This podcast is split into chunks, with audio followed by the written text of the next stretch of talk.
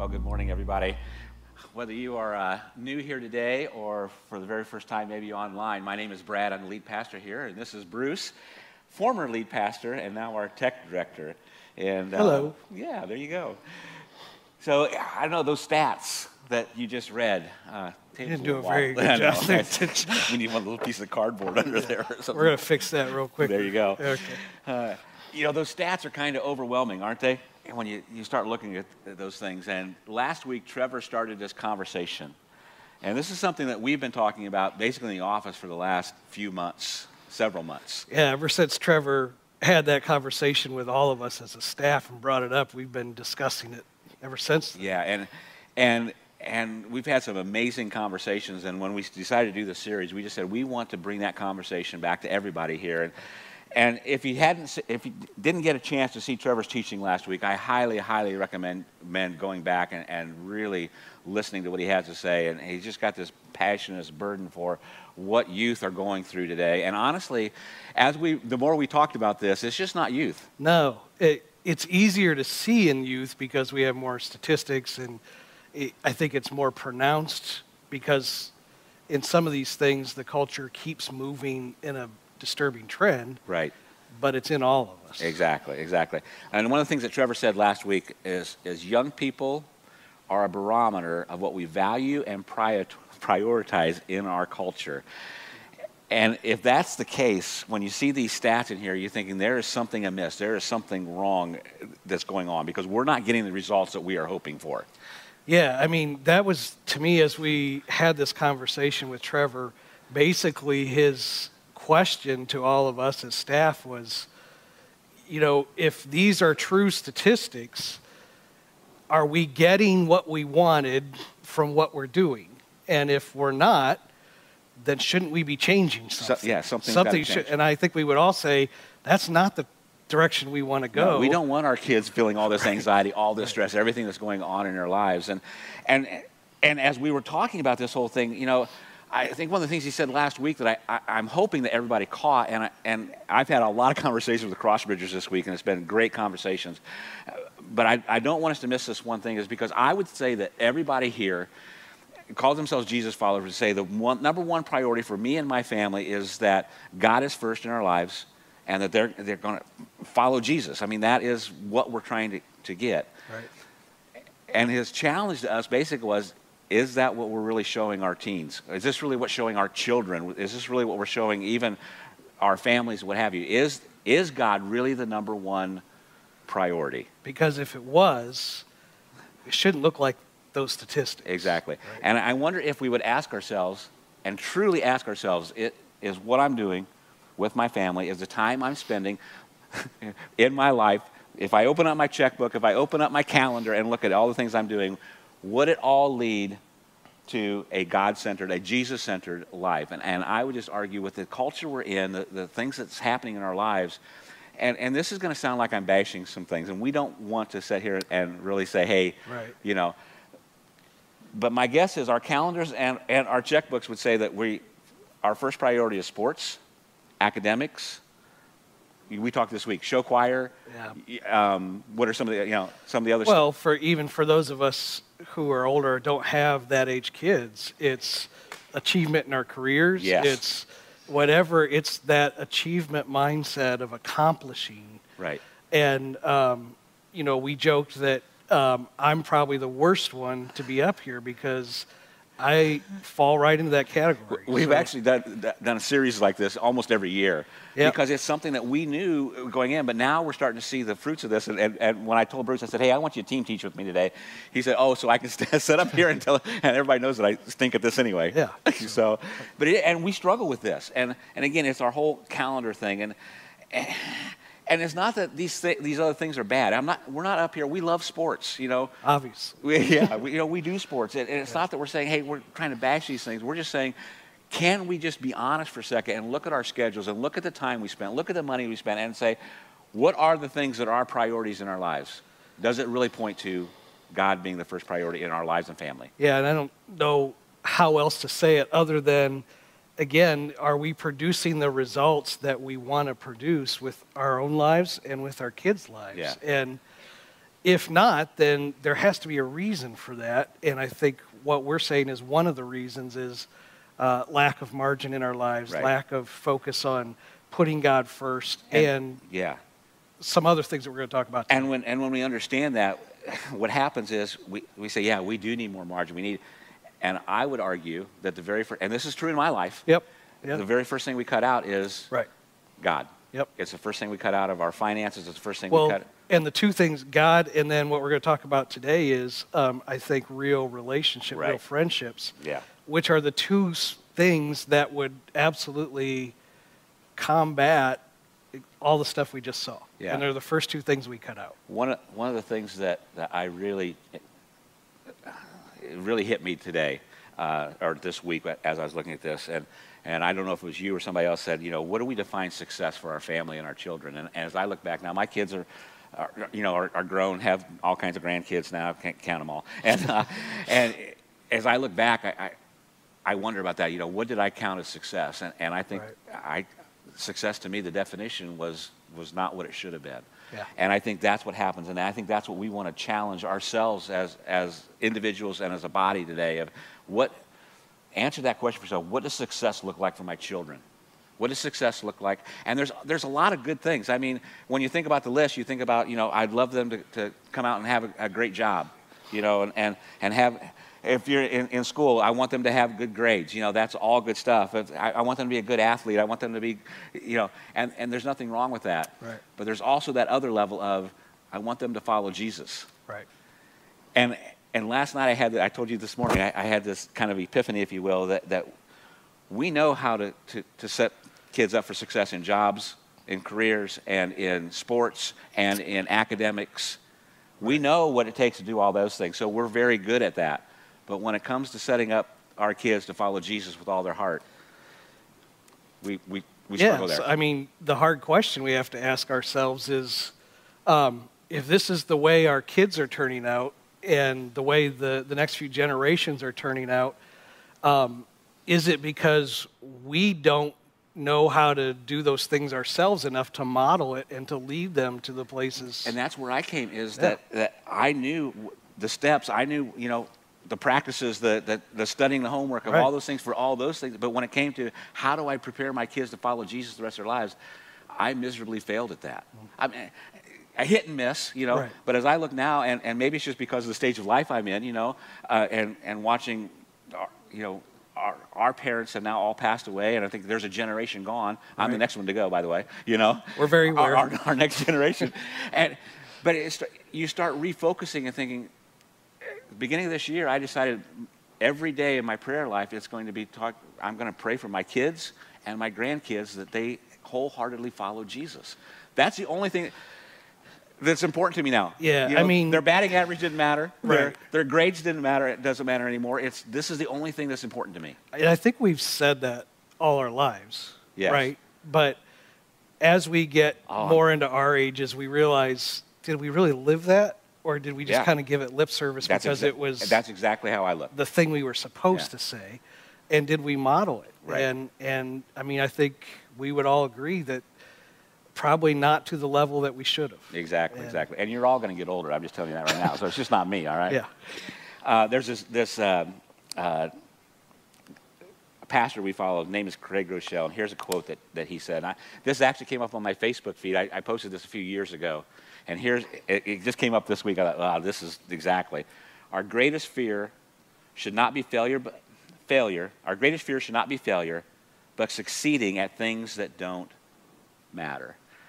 That is some powerful stuff, especially in, in the world we're living in, what we're talking about here. You know, and Jesus warned us all, all about this. And in Matthew 6, he, he he tells us not to store up our treasure in heaven.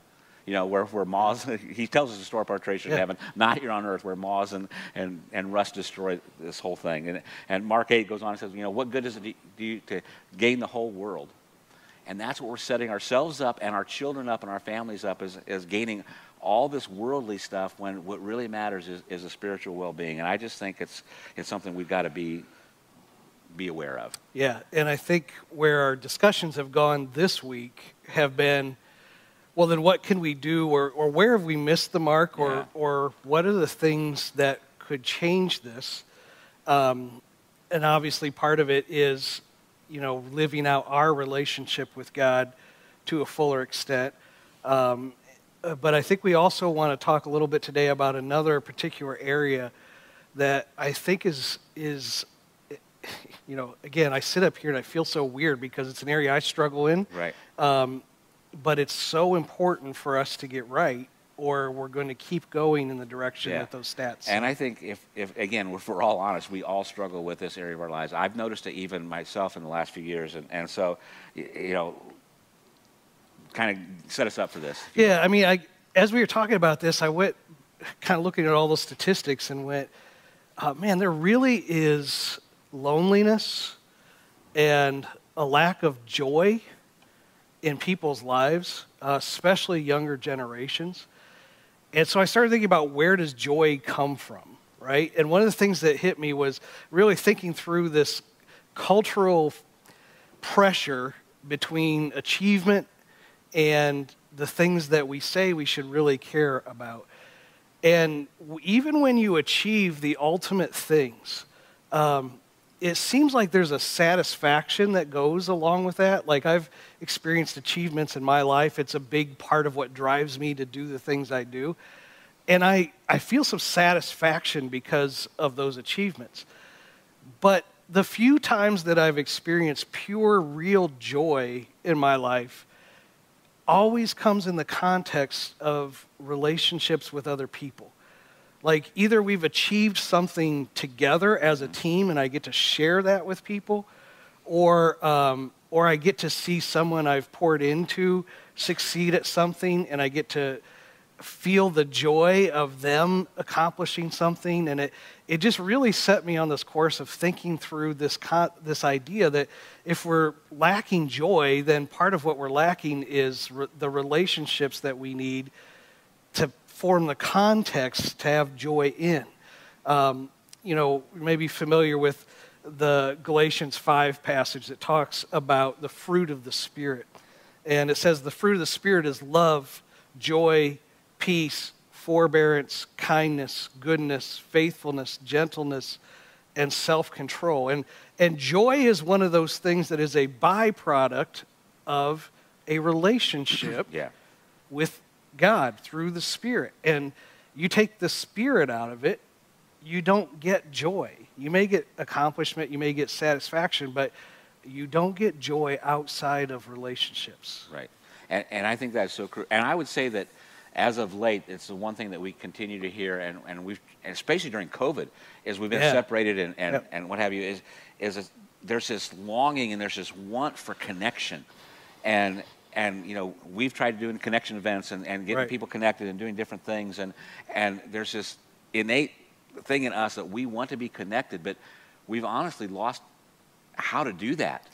We don't know how to do it anymore in our culture. Right. And I think that's one of the startling co- conclusions we came to is um, I think our kids are struggling with it, the next couple of generations, because if we're honest, we stink at it. Yeah. Um, technology is one of those things that has allowed us to grow the number of relationships, but I think it's we've sacrificed the depth. And I want to talk a little bit today about the difference between relationships and friendships. Like, who are your friends? Who do you have on your team, in your corner? And um, I think we've expanded the number of relationships because we have so much ability to connect with each other through phones and texts and social media and stuff.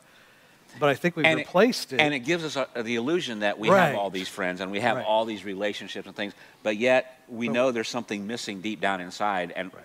and we don't know where to where to go from that because we're not getting the actual joy and, and friendships, if you will, in those deep relationships. Yep. Yeah. Yeah. So so I was looking this week at um, a passage of scripture that it was funny because this is honestly most of the time we try to start with a passage of scripture and let scripture lead us in the direction it goes. This one, I'll just be honest, was born out of lots of conversations we've had and things that we were talking about and how did we want to discuss this today. And it was after we did all that that I looked back at this piece of scripture and went, oh, yeah, Bible says that. duh. Um, and it comes out of Ecclesiastes 4. And you've probably heard pieces and parts of this scripture before, but just, we decided let's just talk about a few of the things that this passage says because it hits exactly what we're talking right. about today. So uh, it starts off, Ecclesiastes 4, starting with verse 4. And this is the writer of Ecclesiastes is kind of going through a a frustrating time. You know, he would fit right in with the people in these statistics. Say, this, right? this is us today. Right, this is us today. Right. Right. And so he's just writing down his feelings, and this is what he says. And I saw that all toil and all achievement spring from one person's envy of another. This too is meaningless, a chasing after the wind. Fools fold their hands and ruin themselves. But better one handful with tranquility than two handfuls with toil and chasing after the wind. Again, I saw something meaningless under the sun.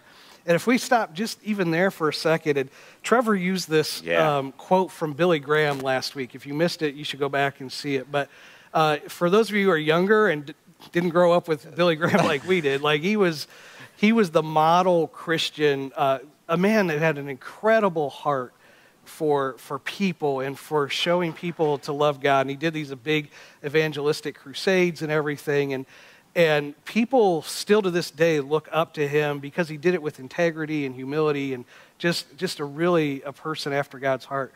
And at the end of his life, basically, he said the same thing that you've typically heard a lot of people say when they get older. And that's um, if I look back and had any regrets in my life, it's that I didn't spend more time with God and with my family. And he didn't say, he even went on to say, um, kind of like, uh, I wish there were, I would have taken less trips, there, but there were still times where I had to.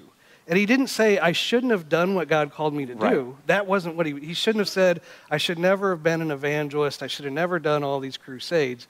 Basically, what he was saying was, um, I would have taken this much less achievement to have this much more relational, right. you know, time.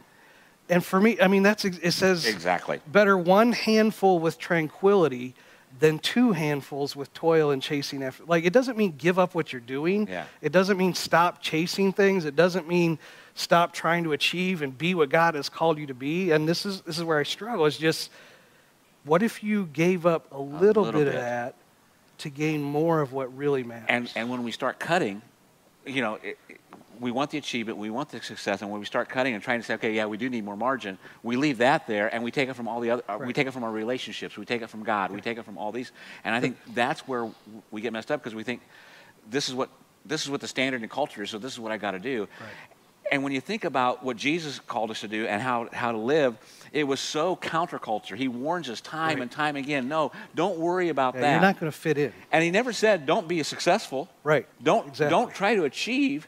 Just understand there's a balance there somewhere. And we, we, as followers of Jesus, I believe, have just gotten that, me included, have gotten that totally out of whack. Yeah, I, I agree. And I, I mean, I keep saying it, but I'm the worst offender at this. Um, happened again this week with something in our family and and uh, where I had to make a decision between spending time in relationship or getting all the things done for work that I had to get done and I like it was it hurt me to make the decision to do the relationship thing and then uh, my wife keeps telling me Becky keeps telling me uh, you know but the world doesn't crash if you make that decision right like the world still goes and That's, sure enough I get up the next morning I'm like oh it's, it's, still all there. It's brilliant. That's a brilliant comment because it is. It, it, you know, and, and it's one of those things that we just think that. He every, just called you brilliant. I did call you brilliant. Hey, you're you're all you're all over this.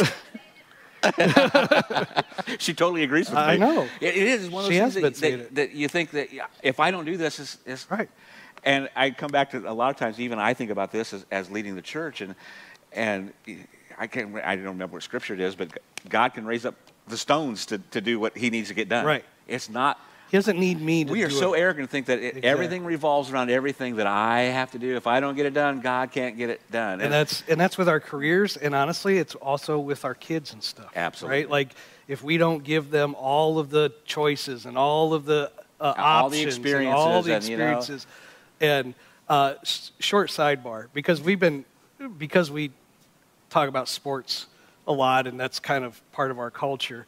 Uh, and we love sports. Um, we actually were, uh, that topic came up, and we were listening to a guy who uh, from Australia who Oh, yeah. um, uh, his job was to find uh, high performance athletes at a young age and get them ready to like be part of the Australian Olympic teams and stuff. He was supposed to identify the kids that could grow into these Olympic athletes. The elite. The elite, yeah, Yes. high performance High elite. performance. And you know what he told this group of parents? Talent at a young age is the worst indicator of a high performance athlete when they grow up. Absolutely the he, he, worst. he said at 10, 11, 12 years old that if, if you're thinking because they are so much better than everybody else and they are achieving so much, that that has nothing whatsoever. Absolutely whatsoever. nothing. In He's- fact, he says, he basically said, I feel sorry for you because your Yep. kid will never be that person. exactly. Has nothing to We do We have the link that. if you want to hear it. Isn't that encouraging today? It, it, it's interesting. It really is. yeah, it is. And he even said, at your at young ages, um, don't specify sports, don't get them into all this stuff. He said, teach them character, and and the things that will uh, produce drive in them. yeah. He said, focus on those things. He said, the people who become high performance athletes are the people who have such a passion for it that they're going to do it whether you get them in every sport or not. Whether you spend all your money and all your time doing all that stuff is not going to make one bit of difference. They're either going to do it because they have a passion for it or they're not. Yeah. And we think, well, if I don't Yeah. provide all that stuff for them, they're going to fall behind. They're not, you know, or they're going to miss out on what God made them to be. No, they're not. Exactly, exactly. Scripture goes on. Stop me when you want, want Okay. to say something. Verse 8 There was a man all alone. He had neither son nor brother. There was no end to his toil, yet his eyes were not content with his wealth. For whom am I toiling, he asked, and why am I depriving myself of enjoyment? This, too, is meaningless, a miserable Yeah. business. I mean, there, there again, he's basically saying, so here's somebody who's chased all that stuff. And he turns and he goes, who am I doing this for? Um, you know, it, it means nothing without doing it in the context of real friendships that you get to share it with. yeah, And um, this is something I told Brad the way my life has gone the last few years. Um, I think this is just a God thing that he, he blessed me with that I didn't do on purpose. But um, some of you know when I changed roles, one of the things I did is I backed down to just one day a week here at the office. So I'm here on Fridays. And uh, I do the stuff I do helping other churches and stuff the rest of the week. And I did that thinking, um, I want to still be involved. I love this church. I love the mission. Um, I love the people here, and I still want to be involved. And I don't want to leave the church, you know, hanging. There's some things I think I could contribute here, blah blah blah. So I was doing it for all those reasons, right? all the right reasons. Yeah. And then this week we're going through this. And I'm like, I need this in my life because over the years I've had a chance to develop some very deep friendships here. And I need, in a sense, because I won't choose this myself, I need to be forced to take a day a week to not do my other stuff so that I have to come here and go to lunch with these guys. Because I need. We if- like to eat. we do. Um, and it's something now that we look forward to, and we've been actually having discussions. I've been, I've started realizing how much I need that to stay healthy, and I hate to admit that because I'm all about accomplishing and trying to help, and but to give up, in a sense, 20% of of what I could be achieving for the purpose of keeping deep, lasting relationships in my life I'm really just now starting to realize I, have to have that, and that's what brings joy. Right. Yeah. and honestly, that's exactly what the rest of these verses say, starting in verse 9 again. It says, Two are better than one because they have a good return for their labor. If either of them falls down, one can help the other up. But pity anyone who falls and has no one to help them up. Also, if two lie down together, they will keep warm. Bruce, I'm not lying down with you. I'm just saying that. Okay. But how can one keep warm alone? Sorry, that, that we'll, I know, it's Let's a cut weird- that next service. Yeah. Okay. it's a metaphor. Yeah, It's it's- like- yeah. Though one may be overpowered, two can defend themselves. A cord of three stands is not quickly broken. And here again, it's something that we all know that we have to have these deep relationships. We have to have friends.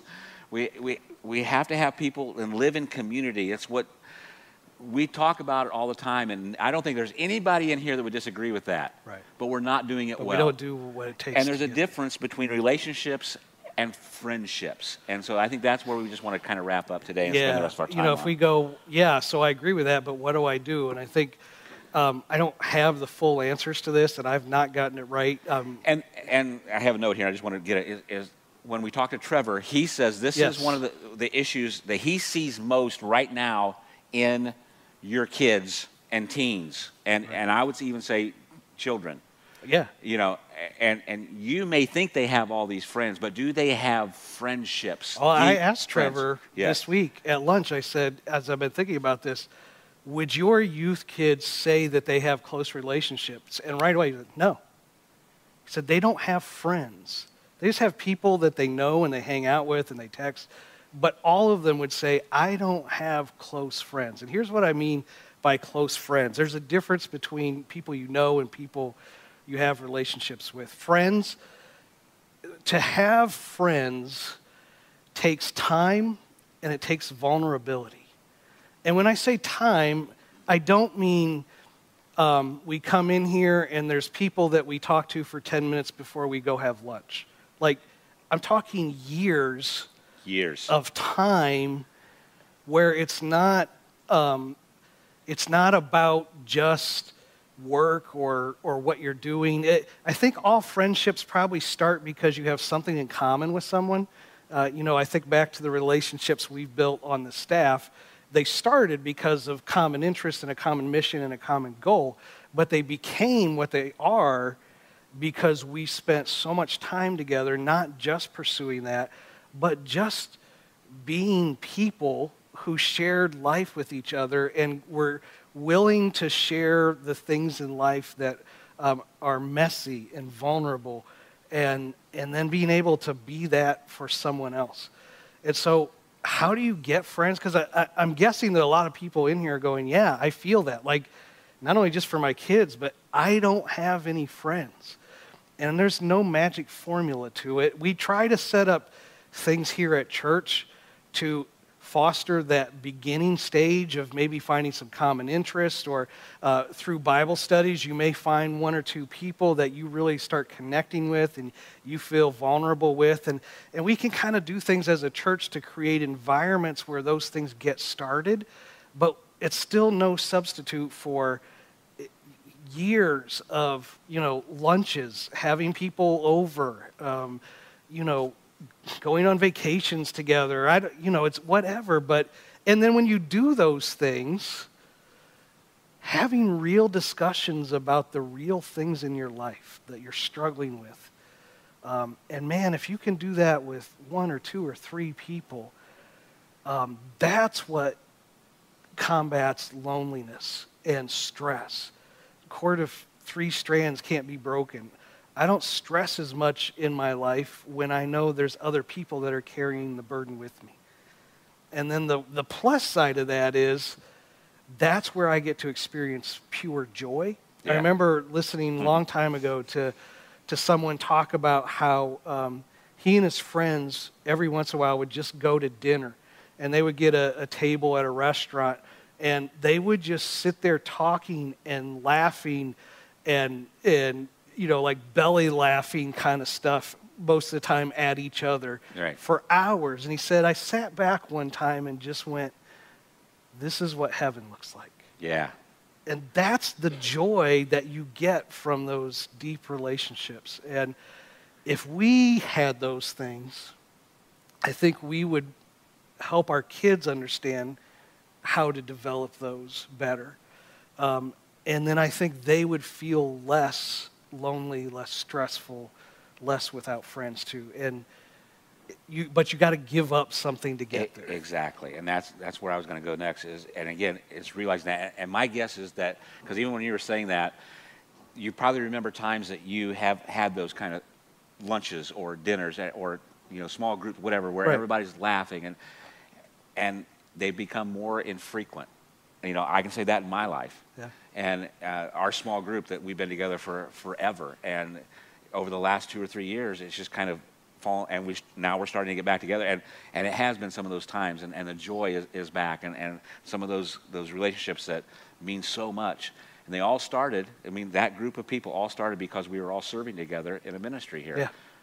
Didn't know each other from Adam, Yeah. but but now that we've spent some time with, it's the same. Like I said, is that what you're longing for? Is that what you are looking for in your lives? And, and we've just got to create the space, the margin to be able to start developing. And this week, when you came to me and said, you know, so often we have people come in here and say, well, you know, I, I can't find any connections or anything. It, it literally does take years, Years. to develop these kind of relationships. But it is so worth it. Absolutely. Absolutely worth Yeah, so don't give up. Don't give up. Any last words? No, I would just ask, um, you know, each of us to think through, you know, who's on your team, who's who's that person that you can call when, you know, everything's going wrong and you're all stressed out and, um, you know, yes, it's great to have a body of believers and it's great to have, you know, a prayer group that we can ask to pray for us, but who's that one or two people that you, and it, honestly, um, it, it could be family. Could be. It could, you know, hopefully one of them is your spouse if you're married. But um, don't give up on searching for that and making time for it because that is so much more important than just achieving the next thing. Absolutely. Hey, let me pray for us today. Fathers, we just sat here and, and talk about this, and it's so funny that we have all these conversations this week and talking about Scripture, and, and here it is. You, you, laid it out right here for us. And so often we just miss it. So, God, I just pray that everybody that is listening, watching this right now, that they ask the hard questions. What is my priority? What am I giving up? Um, am I giving up the right things to create margin to be closer to you and to be closer to others and have those intimate friendships? And so, Father, I just pray that as we go forward from here, that we will start making those kind of connections, that we will reprioritize our lives to put you first and to love others. God, thank you so much for just challenging us on this and challenging me on this and, and hopefully opening some eyes that, that we can become better in this area. And I think it will just, man, transform our families and our kids and our teens and our lives in general. We give you all the praise and glory for it. It's in the amazing name of Jesus.